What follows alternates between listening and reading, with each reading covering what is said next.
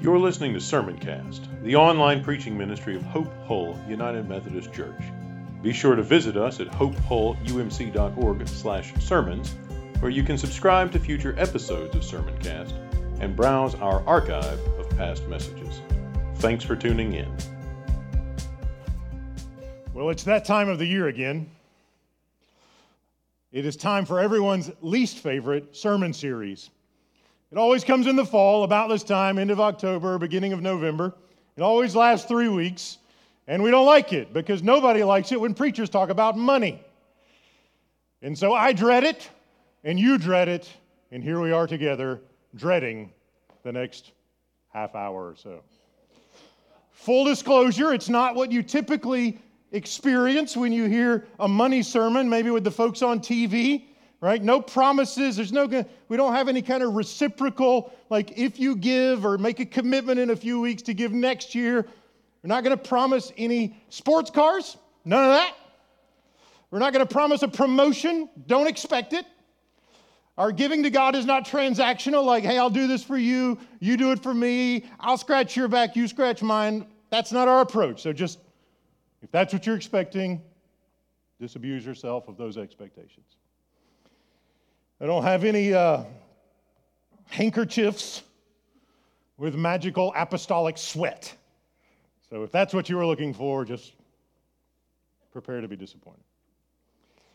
What do we have? Well, we have an approach grounded in the reality that our God is generous. If there is something we can say about God, and we'll see that Scripture starts this way. One of the first things that gets revealed about him is his this aspect of his character by which he gives. He gives, he gives abundantly over and over and over again. And if we take this presupposition that God is, or this, like, not presupposition, this revelation, he has revealed this about himself. God is a giver, he's generous. And if our assumptions, our presuppositions about discipleship is that God's desire is for his people to increasingly embody his character. And we've seen that on page after page after page of scripture together. Then that means we need to be thinking about generosity as an expression of Christian discipleship. Right, so we're not cutting any deals with God. It's not going to be our approach. You can leave that to the prosperity preachers with the 1 800 numbers. They probably have websites now. I haven't watched those guys in a while. They've probably kept up with the times, but back in the day, it was always a 1 800 number. God is a giver. And he invites his people to embody his character. Now, you may be thinking, all right, the passages we've just read don't mention money, they don't mention stewardship, they don't seem to be those kinds of texts. What gives? We start here. We start with God and Abram, Abe, because again, these are texts that reveal something about God's nature, about his character, about what he's like, about his posture towards people, us. And what do these texts reveal? They reveal that God is a giver. They also reveal some other things about God's character, about his being, about his nature. They reveal that he is not needy. They reveal that he doesn't need us. And they reveal that he does not need our gifts. Rather, he wants us to become givers. Now, the finance committee's probably feeling a little uncomfortable right now because they're thinking we thought the preacher was going to help us make the budget next year and now he's telling people god doesn't want us to be give to, he doesn't want he doesn't need our gifts. And that's exactly right. He doesn't need our gifts. He doesn't need anything from abram. He doesn't need anything from me. He doesn't need anything from you. But he does want something not because it'll pad his account or give him some sort of comfort or prosperity. He wants something from you and from me because of the kind of people he wants us to become He's focused on our character, focused on our vocation to represent Him and represent Him well. He wants our lives to tell the truth about His life. But we can only tell the truth about His life and His character if we embody His character, if we embody His generosity. So, the thing we're going to see as we kind of work through this Abram narrative and reflect on how it really is different, like how Abram's experience of God is different from all the pagan notions of deities in the ancient world, we're going to see, it's going to become very clear, God doesn't need our gifts. Instead, He wants us to be givers. So here's Abram. And he's a pagan. I think we forget that sometimes. Like, God calls Abram. He doesn't live in the Holy Land. He's supposed to go to the Holy Land. He doesn't know yet. Did you notice that? God says, Abram, I want you to leave your country, leave your father's house. That's your security, by the way. Right? You're in your, you're with your kinship tribe, you're with your family, you kind of band together. Maybe they're nomads, maybe they plant a few things here and there. Whatever it is, you're with your people, and your people are your security. And if you head off by yourself, that's dangerous. It's economically insecure. It's all like you might get killed by somebody too if you don't have your clan to protect you. So there's all kinds of vulnerabilities that God is inviting Abram to take up here. But he says, Go from your country, go from your kindred, your father's house, to a land that I will show you. It's kind of like we're GPS people, right? Like we like to know the destination before we pull out of the driveway. And here you've got God saying, Abram, I will, like you follow me, I'll show you the destination later. So again, the posture is one of trust for Abram He's got to trust God. And here's God's, here's, here's the promise. Well, the first thing God gives to Abram is a promise. Here's the promise I'm going to make you a great nation, show you the land, make you a nation, I'll bless you. Make your name great so that you'll be a blessing. I'll bless those who bless you, and the one who curses you I will curse, and in you all the families of the earth shall be blessed. So if we follow the logic of that, right? God calls Abram and doesn't ask him to make an offering, doesn't ask for a sacrifice, doesn't ask for a ritual, just gives him some instructions on here, head in this direction. And here's what I'm going to do for you I'm going to bless you, and then I'm going to use you and your family to bless all the families of the earth. And this principle that we're reflecting on begins to emerge right here. God doesn't ask for gifts, He gives a gift. He gives a promise I'll bless you. And the blessing isn't so that you can kind of, you know, build a castle and live inside of it with all the blessing. The blessing is so that you can take it and offer it to others. I'm going to give you a gift so that you can extend that same gift to your neighbors, to the nations, to all the families of the earth. So, right here in this first call, in this first revelation, this is the first time Abram's met this God. Chances are, earlier in the day, he was bowing down before an idol. Ur of the Chaldeans is modern day Iraq, ancient Near East off amidst pagan cultures. And God reaches out to this one guy, reveals himself, and reveals himself as one who gives something to Abram so Abram can give it to someone else. And it's not just a transaction, it's not just a mechanism, it is an anticipation of this coming revelation that God's desire is always for his people to embody his character. I'm going to bless you for the purpose that you may offer that blessing to your neighbors and the nations, all the families of the earth. So God doesn't ask for anything from Abram except trust. He doesn't pass the plate. he doesn't ask for an animal sacrifice, no incense. Just trust because God doesn't need Abram's gifts. God doesn't need any, like Abram has nothing that he can give the all sufficient one.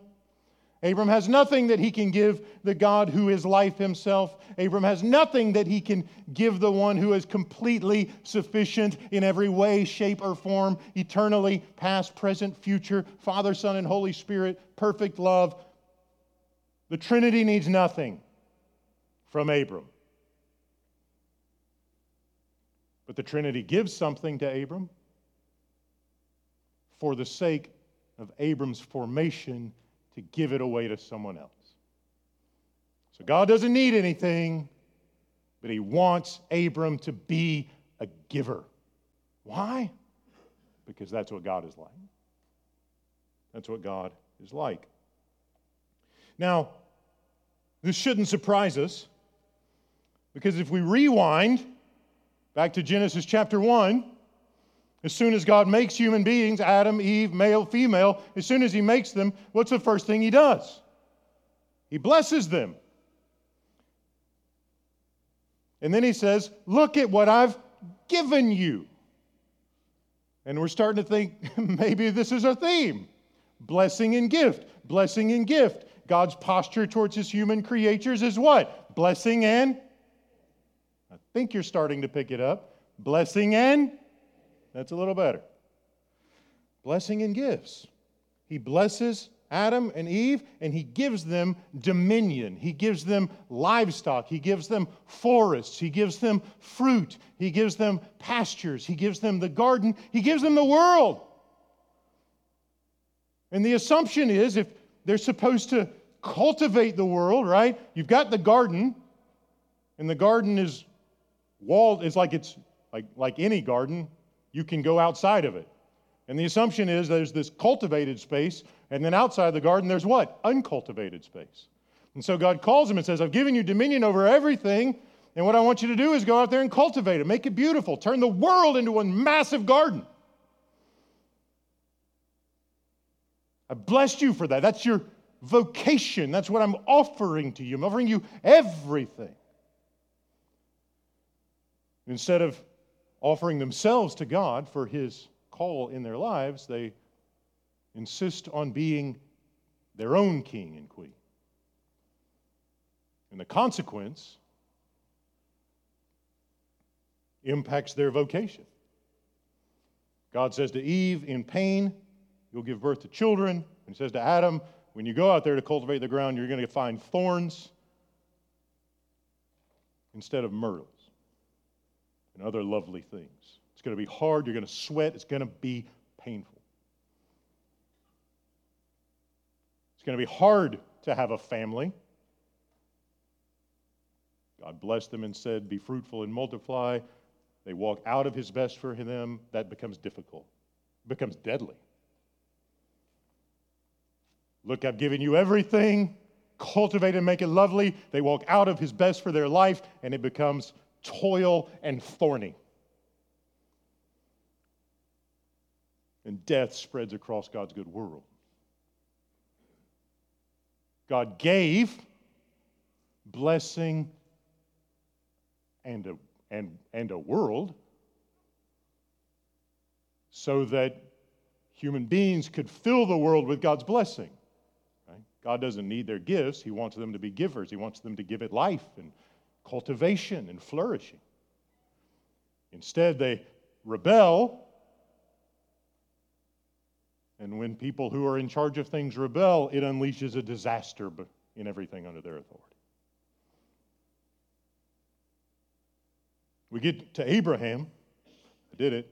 Right? His name hasn't been changed yet. Called him by the wrong name. Abe. We get to Abe, and God says, I'm going to give you a family and I'm going to give you some land.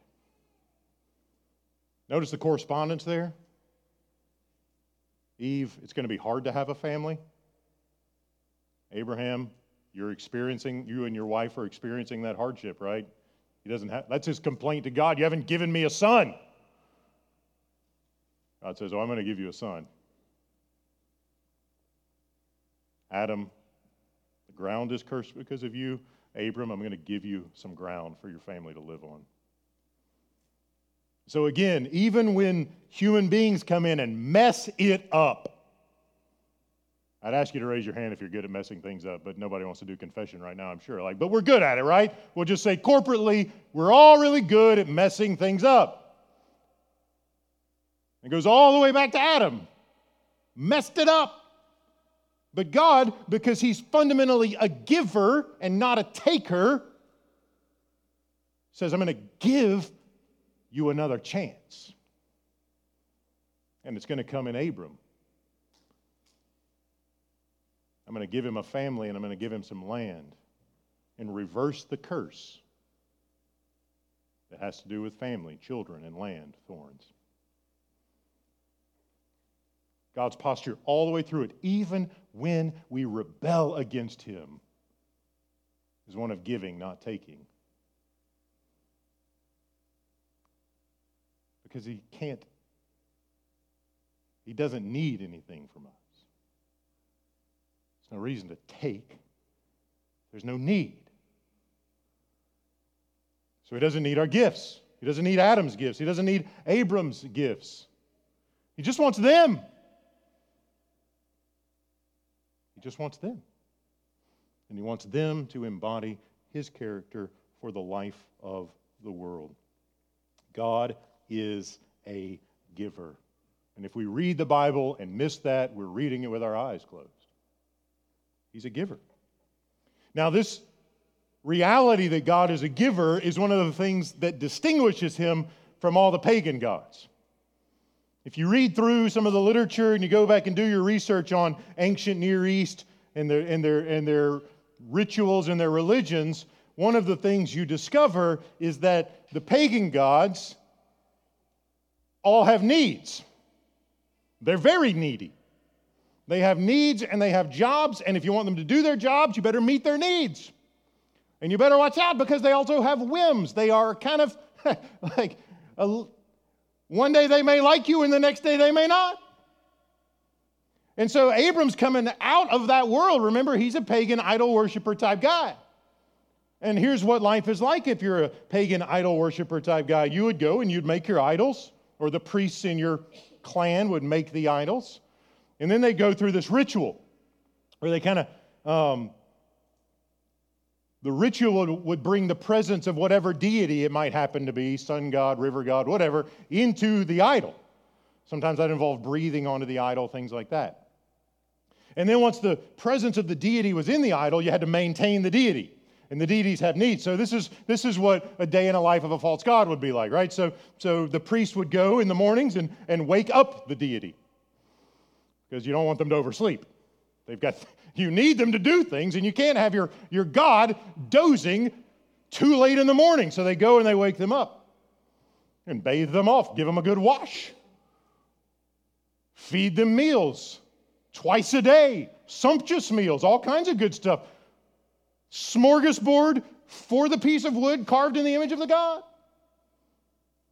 They get them dressed in the mornings. It's almost like a baby doll or something, right? It's like, here's your, here's your God. And it's like, I've taken you, it'll just feed them some things and make sure they're bathed and washed and good. And you meet their needs because the gods have needs. And that's the world Abram lived in until he meets the God who reveals himself in Genesis 12 who doesn't ask for anything, who doesn't need a bath, who doesn't need a meal, who doesn't need you to, to wake him up in the morning because he doesn't sleep. He never dozes off. He doesn't need anything. He's fundamentally different from every God in the pagan ancient Near East. And the reason you minister to the needs of your false gods is because you need them to do things for you. It's very give and take, it's very transactional. We need justice. Somebody's got to keep order. We need prosperity. Somebody's got to make sure it rains on our crops. So we got to make sure our God gets his breakfast, and he'll make sure we get ours. Aren't you glad your God isn't like that? And sometimes the gods have these capricious whims. You never quite, you never quite know which side of the bed they're going to wake. Like you wake them up, but you never know if they're going. Maybe they. Some of us are grumpy when we wake up, aren't we? Until we have our coffee. You better hope your God's not having a woke up on the wrong side of the bed day because if he is, there's no telling what kind of terrible things would happen. So they kind of pay attention for the signs that could give them an, an idea that the gods were unhappy with them. One of the bad omens was an eclipse. Like if there's an eclipse in the middle of the day, or the sun gets covered, covered up, it goes dark in the middle of the day, that means God is unhappy with the king. So here's the way they would handle that. If there was an eclipse in the middle of the day, sun gets covered up, goes dark when it should be light, that means God's unhappy with the king. So what they do is they pick a substitute to stand in for the king. Kind of like when presidents have body doubles. So that guy gets shot instead of the president. It's that kind of deal, right? Uh, nothing new under the sun, friends. Nothing new under the sun. So they get the body double, dress him up like the king, crown, all the stuff, and hide the king somewhere else. Give the body double a queen. And they weren't, they didn't think they were tricking the gods. They were just, if you're mad at the king, like, here's a substitute. Take this guy, not the king. And this went on for a hundred days, and the get like the sub king, body double person, would just kind of do go through the, the motions. And then at the end of the 100 days, guess what they did? They killed the guy and offered him as a sacrifice to the god to appease whatever had upset whichever god they were worried about. Wouldn't you love that job? It's like you get to be king for 100 days and then it's over completely. No retirement plan, nothing like that. You're just dead. So notice the contrast. I mean, how different this is in the world that Abram comes out of, and how much he has to learn about this new God that he's just discovered. He's not like all of the others. He's not like them at all. He doesn't ask for anything. He doesn't need a meal. He doesn't need to be bathed or clothed. You can't represent him with a piece of wood that you've carved up or some gold or brass that you've shaped or formed with your hands. He's not like that. You can't do rituals to keep him happy so he'll provide for you. You can't manipulate him. You can't manipulate him. That's really what it boils down to, right? If God has no needs, we can't manipulate him. And he doesn't have needs. He doesn't need our offerings, He doesn't need anything. So if God doesn't need our gifts, why does He require so much? Why all the sacrifices? Abram, right here in chapter 15, you've got several animals that are slaughtered and sacrificed right there. Now, what's going on here? Again, this is going to reveal something about God's character, this, this ceremony that Abram has. Here, catch, catch what it is. You can imagine how much blood is involved in this. God says to Abram, I'm, I'm going to give you this land. I'm going to give you a family. I'm going to give you the land. Abram says, How am I going to know that? Like, what's the guarantee? And God says, Here's what you need to do you bring a heifer, right? Cow, a goat, and a ram, a turtle dove, and a pigeon. And the livestock, not the birds, but the livestock, they all get killed, cut into. And this is the way it would typically go. This is an ancient, like an ancient world covenant ceremony. You can be glad that now when we do covenants, like brides and grooms just stand up at the front and exchange rings and don't have to take cows and cut them in half. But this is an ancient covenant ceremony. So if two people are entering into an agreement, a contract, a covenant, something like that, you get all these animals up. You both bring something, uh, and you kill them, you slaughter them. You dig a little ditch, put half of the animal over here, half the animal over there. Blood kind of runs down into the ditch, and then you link arms and you walk through the like the ditch of blood. Anybody ready for lunch? like, like, this is like we we're, we're, thinking, man, this is a this is a long time ago in a land far, far away, right? But that's what they did. And what they're saying is, if I break my covenant, may God do this to me.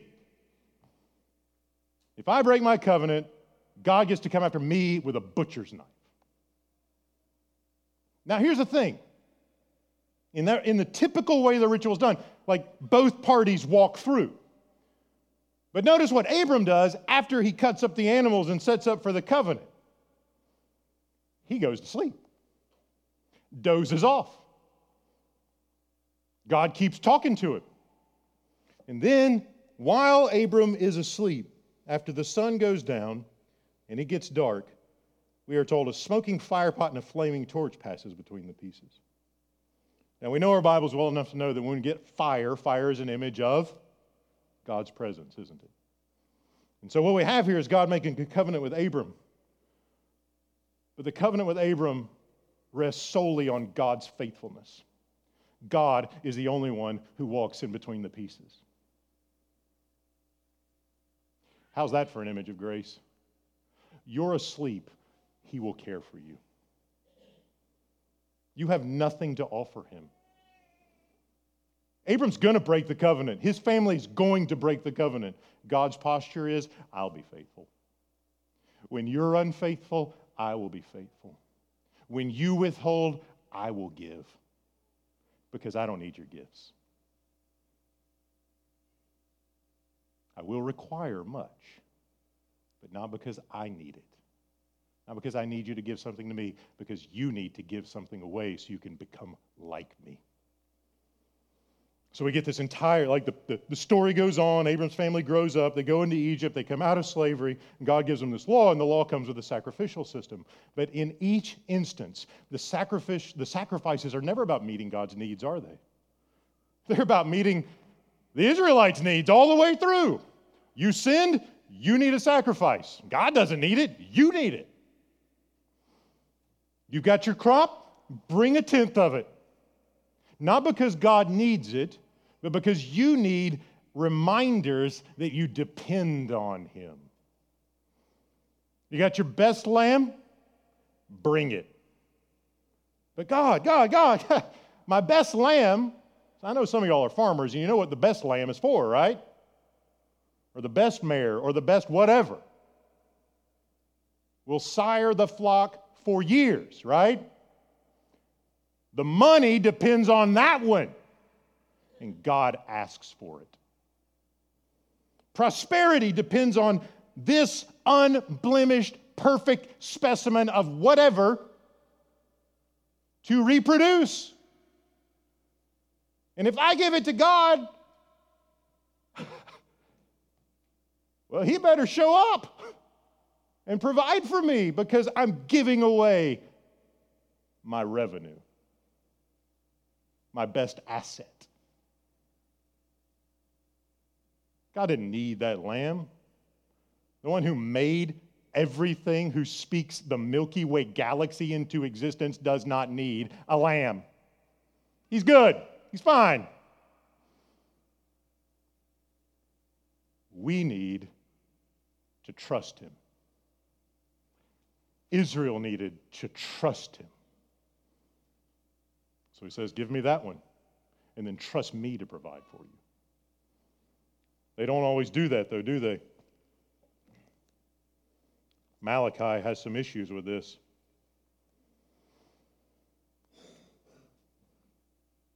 A few hundred years before Jesus, prophet Malachi says to the priests, Son honors his father, servants their masters. If I'm a father, God says, Where's the honor due to me?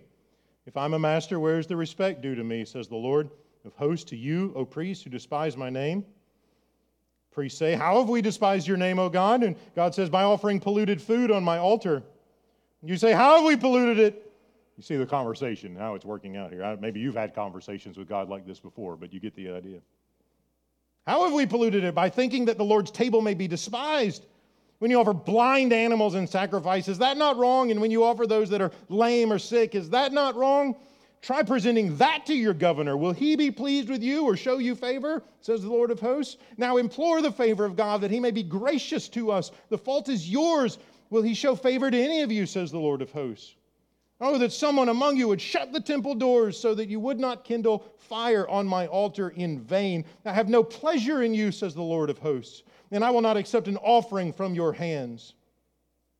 For the rising of the sun to the setting of to its setting my name is great among the nations and in every place incense is offered to my name and a pure offering for my name is great among the nations says the lord of hosts. But you profane it when you say that the lord's table is polluted and the food for it may be despised. What a weariness this is you say and you sniff at me says the lord of hosts. You bring what has been taken by violence or is lame or sick sick and this you bring as your offering. Shall i accept that from your hand? says the lord Cursed be the cheat who has a male in the flock and vows to give it, yet sacrifices to the Lord what is blemished.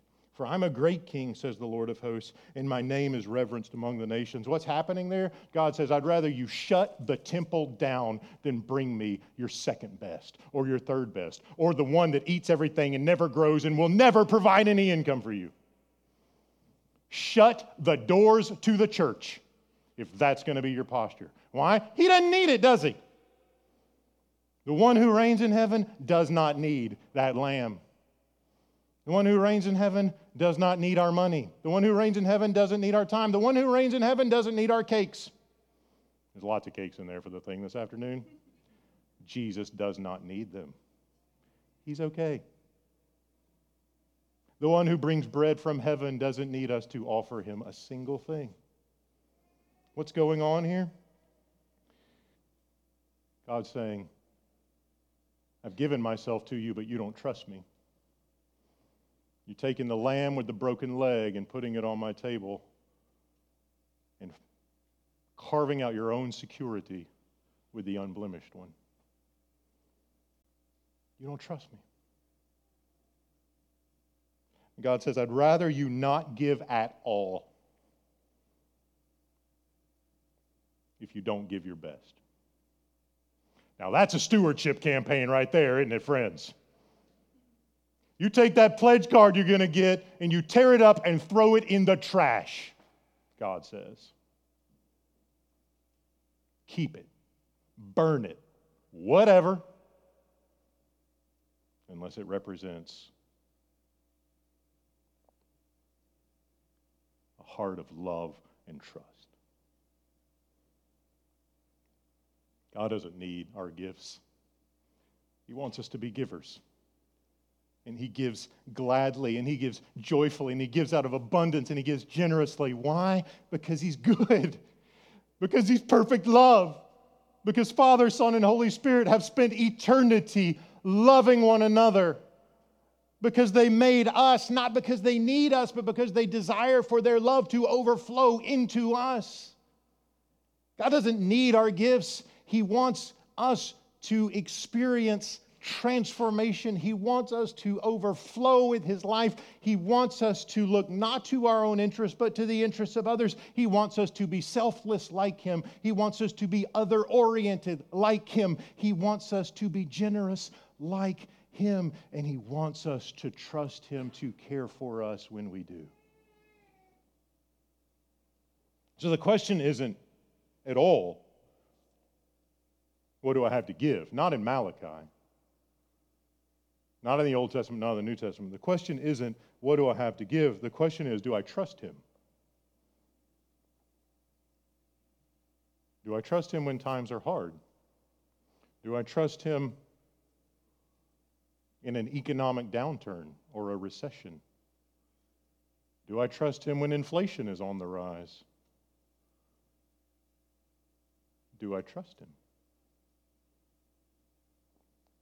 And does his character overflow in my body? It's no accident that Paul frequently talks about God's gifts. In particular, Paul talks about God's gift of himself in Jesus.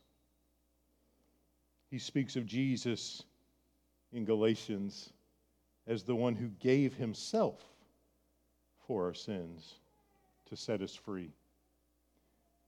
Jesus is God, and he's the one who gave himself in love for us. His arms were spread, his flesh torn, his blood shed, the breath in his lungs exhausted. He is the one who loved us and gave himself for us. And he is the embodiment of the God who said to Abram, I want to bless you, and I want to give you what you need to bless all the families of the earth. And he's the faithful son of Abraham, who is a blessing to all the families of the earth. And he's the lamb. He's the best lamb, the lamb of God, spotless and without blemish of any kind. He's the Lamb of God who takes away the sins of the world, who takes away our sins.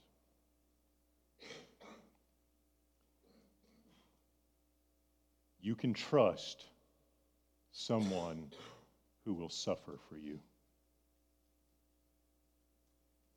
You can trust someone who will bleed for you. You can trust someone who will die for you.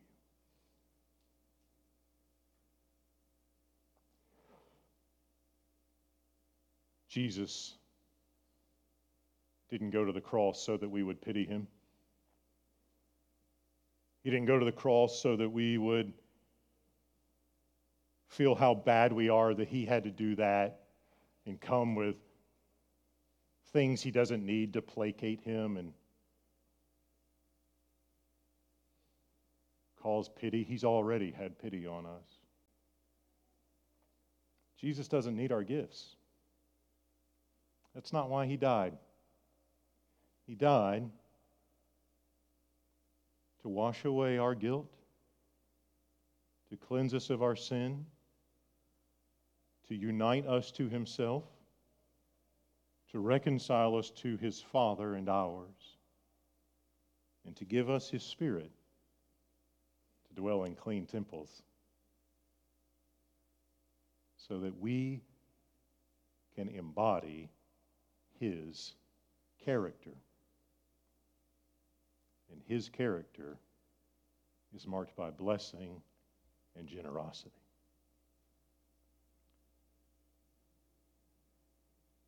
God doesn't need our gifts, but he wants something for us. He wants us to be like him.